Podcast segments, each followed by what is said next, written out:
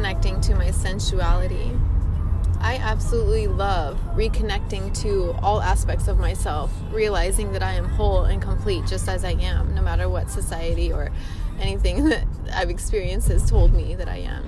Because I know what I am. And as I reconnect to this powerful source of creative energy within me, this sensual nature, this creative expression, I know deep down in my bones, in the depth of my soul, that I am whole and complete and I am a spark and a reflection of the divine, I, you know, source expressing itself.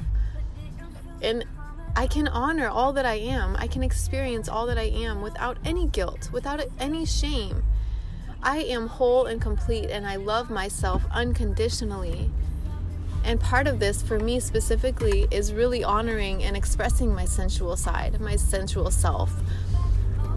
I know so many women, we just grown up with this idea that we are shame, like we feel shame or guilt when we have these sensual desires or this this desire to express ourselves sensually or you know sexually or whatever you want to say just artfully. I mean to me it's art you know it's it's really just expression it's creativity it's like what matters in this life you know it's like creative life force i mean this is how we make children and how we express just so much emotion, so much depth of character.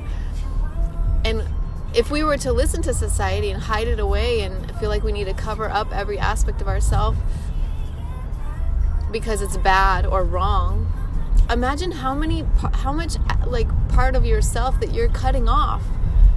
It's it's like you're not whole in this way. Like and you know, if that's your thing to not express yourself, like if you don't feel that's part of your calling or um, you know desire in any way then that's perfect too you know but we are also unique and sometimes a lot of women we do want to express ourselves sensually sexually creatively and that is okay. Like I, that's my opinion uh, that it's okay that it's healthy. It's really healthy. It can be you know a part of a like a self-care transformation self development practice you know because when we take sensual selfies or we just rub our body with oil or we take ritual bath or you know any kind of these rituals that really help us reconnect with ourselves and slow down and quiet down is is powerful because you come to the realization again and again and again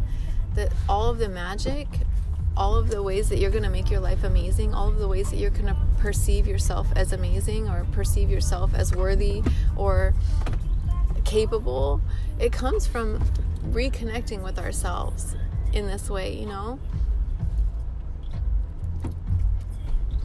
And I think where people get hung up a lot of times is when they think to themselves, well, I can't I can't do this because so and so will think XYZ or I shouldn't do this because I feel shameful if I do, or I shouldn't take a sensual selfie because who am I to take a sensual selfie? Like I'm not all that.